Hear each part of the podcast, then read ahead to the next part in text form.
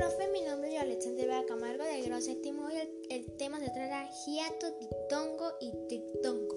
Bueno, el tema se, eh, lo que entendí yo fue reconocer diptongo y hiato. Los diptongos, ahí le voy a mandar la foto, lo que entendí sobre el video de diptongos y hiatos.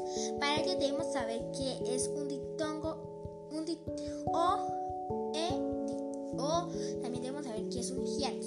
Bueno, el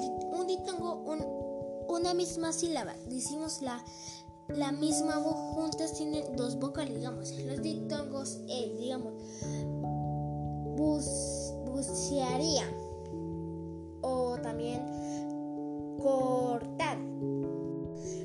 o también, y, y en, digamos, ahora en hiato tenemos juntos los nombres diferentes. Por ejemplo, tarea.